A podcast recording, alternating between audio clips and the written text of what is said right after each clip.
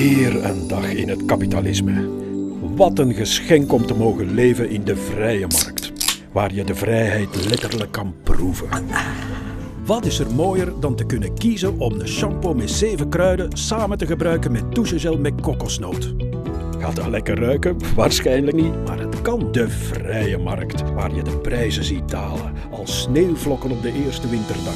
Omdat jij, ja, jij, kan kiezen voor het goedkoopste product en zo je stem kan laten horen. Zet die tandenborstel van 2 euro en 10 cent maar gauw terug en ga voor die van 2 euro en 5 cent. De vrije markt, waar dromen werkelijkheid worden en prijzen laag blijven, waar iedereen gelukkig kan zijn. Maar waarom is alles dan zo fucking duur geworden? Ik wil vanavond gewoon een simpele pasta carbonara maken en het valt mij op hoe alle prijzen zo hard gestegen zijn.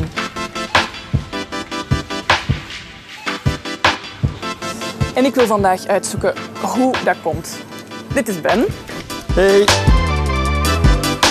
Eh, die is hier vooral voor de pasta carbonara. dat is wel keigoed. Maar hij werkt ook op de studiedienst van de PvdA. Dat klopt. Dus hij gaat mij vandaag zeker kunnen helpen met mijn vraag. Daar gaan we ons best voor doen. Hey, ik ben Lilo van Facto en ik stel mij superveel vragen over hoe de wereld van vandaag in elkaar zit. Dus ik trek mijn appartement uit, de wereld in, op zoek naar mensen die ze mee met mij kunnen beantwoorden. Vandaag wil ik meer weten over de mythe van de vrije markt. Eens zien, hè. Ik heb eh, mijn eieren, Mhm. ik heb mijn parmezaan, spekjes, flesje wijn. Kei belangrijk. Eh, ik heb mijn room mee. Doet je gewoon in je carbonara? Oei, ja, dat we dat even misschien niet nu houden. Ik heb eh, alleen nog mijn pasta nodig, dus voilà. Ah, pasta. Ideaal, daar valt kei veel over te vertellen. Dus hier zien we de vrije markt aan het werk. Hè. Keuze uit kei veel verschillende soorten pasta, verschillende merken. Maar toch zijn die allemaal in prijs gestegen. Hoe zou dat komen?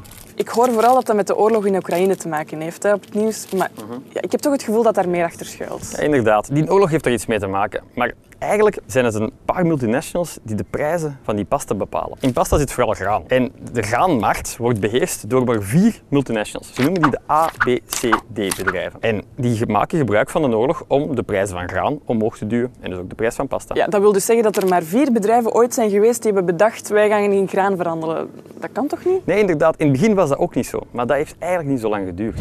Neem bijvoorbeeld de C in de ABCD. Dat is het Amerikaanse bedrijf Cargill. En dat begon inderdaad als een klein bedrijfje met een graanschuur. Maar die hadden al heel snel door hoe dat moet werken in het kapitalisme. En in plaats van zelf graan te gaan verbouwen, begonnen ze dat in grote hoeveelheden in te kopen bij de boeren aan lage prijzen. Om dan nadien aan hogere prijzen door te verkopen. Om te kunnen overleven in het kapitalisme moet je eigenlijk steeds meer en meer en meer winst maken. En Cargill was al goed bezig. Ze maakte vrij veel winst. Maar ze begonnen andere bedrijven over te kopen en op te slorpen. En ze schakelden zo stap voor stap voor stap alle andere concurrentie uit. En uiteindelijk konden de boeren eigenlijk alleen nog maar gebruiken om hun graan te verhandelen. En op dat moment werden ze dus de koningen van het graan. En ze gebruikten die positie om aan de boeren nog veel strengere voorwaarden op te leggen. Dat graan goedkoper te kopen en nog veel meer winst te maken. Maar daar stopte het niet. Ze begonnen eigenlijk een heel de keten van transport en opslag alles over te nemen. En zodat ze op ieder stapje dat dat graan aflegde, winst konden maken. En vandaag zijn die zo hard gegroeid dat die niet alleen maar in graan zitten, maar ook in palmolie, in transport, in energie. Je zit echt gewoon overal tussen. Ja, eigenlijk wel. Je kunt nog maar heel moeilijk iets kopen zonder dat Cargill daar iets mee te maken heeft. Wat dat die ABCD-bedrijven eigenlijk doen, dat noemen we monopoliseren. Vandaag bezitten die samen bijna heel de markt van de graanhandel. Als je wilt, stuur ik wel een paar video's door van hoe dat Cargill bijvoorbeeld dat heeft aangepakt. Ja, graag. Merci.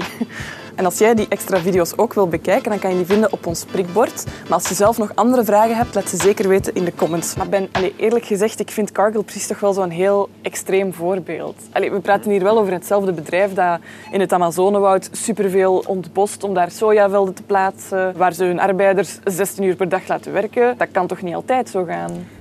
Eigenlijk alle grote bedrijven werken op die manier. De grote eten de kleintjes op en de heel grote eten die grote op. En zo houd je op het einde nog maar een paar reuzen over en die bepalen alles. Ja, oké. Dus dat is eigenlijk een beetje gelijk in de energiesector. Want je hebt daar, als ik me goed weet, Eneco, Luminus, Total, Engie. Dat zijn ze zo, die, Mhm, die eigenlijk bijna praktisch de hele energiemarkt in handen hebben. En Ja. er is dan niemand die hen zegt, investeer een keer in groene energie, Nee. zorg een keer dat de facturen betaalbaar worden. Exact. En dat is eigenlijk eigen aan de vrije markt. De vrije markt leidt tot monopolievorming. En dat zien we overal. Bijvoorbeeld 1 op 3 pintjes die we wereldwijd drinken, wordt gebrouwen door één bedrijf, AB InBev. Als je frisdrank wilt drinken, dan kun je terecht bij Coca-Cola of Pepsi. Als je een hond of een kat hebt, ja, dan kom je eigenlijk terecht bij Max hondenvoeding. Als je op zoek gaat naar, de zonnebril, 80% wordt ook door één bedrijf bepaald. Het internet draait op de service van twee Als je op zoek gaat naar, de zonnebril, Cola of Pepsi. is ongeveer... Ik ben te uit de winkel, kom. We gaan. Ik heb begrepen. Ja.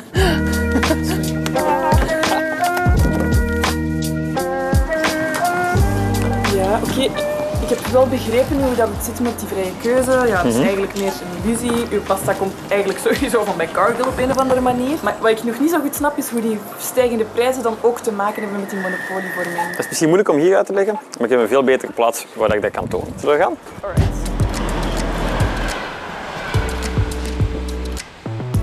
Oké, wow, een chique studiedienst hier. Je hebt hier zo mega veel schermen. Ja, dat is voor naar Netflix kijken. Hè? Ah, uiteraard, ja. ik zou niet anders denken. Zet hier. Misschien moeten we teruggaan naar die prijzen. Graag. Want ja, die multinationals die zijn zo groot geworden dat ze erin slagen om de prijzen van ons graan omhoog te duwen en ook hoog te houden. En dat kunnen ze eigenlijk doen op twee manieren. Om te beginnen, ja, die zijn met A, B, C, D, die zijn nog maar met vier.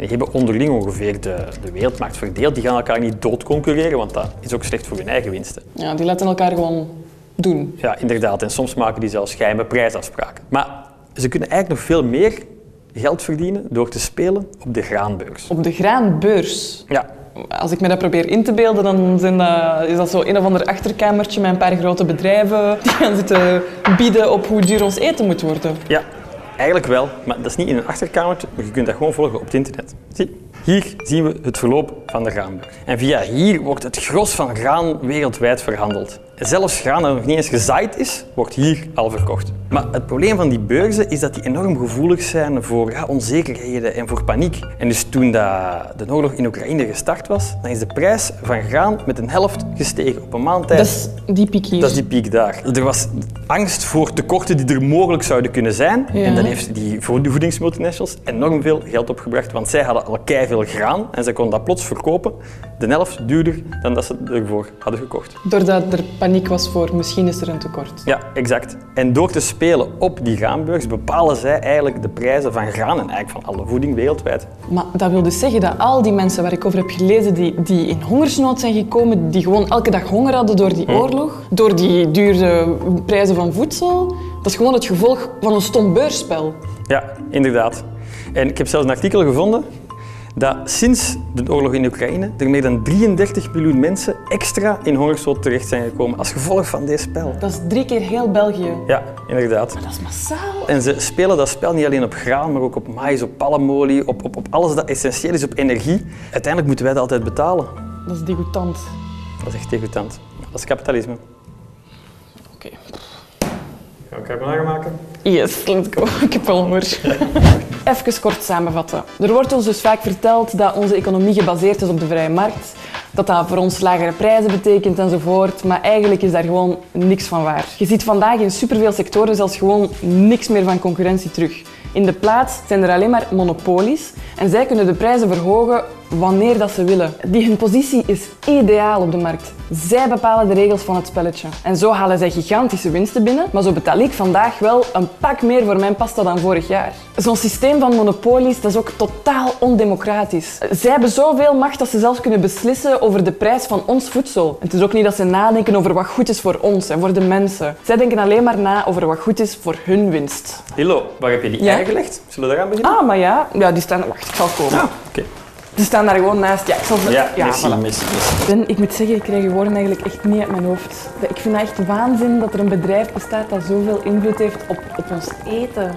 Allee. is ook waanzin, maar je kunt ook van de andere kant bekijken. Want hoe groter dat die bedrijven worden, hoe groter ook de tegenbeweging wordt. Want steeds meer mensen beginnen eronder te lijden. Boeren met roeicontracten, camionchauffeurs, rekkenvullers. Uiteindelijk ook de consumenten die hoge prijzen moeten betalen. En samen kunnen wij veel harder vechten tegen die multinationals, met hoe meer dat we zijn. Oké, dat is wel een mooie boodschap.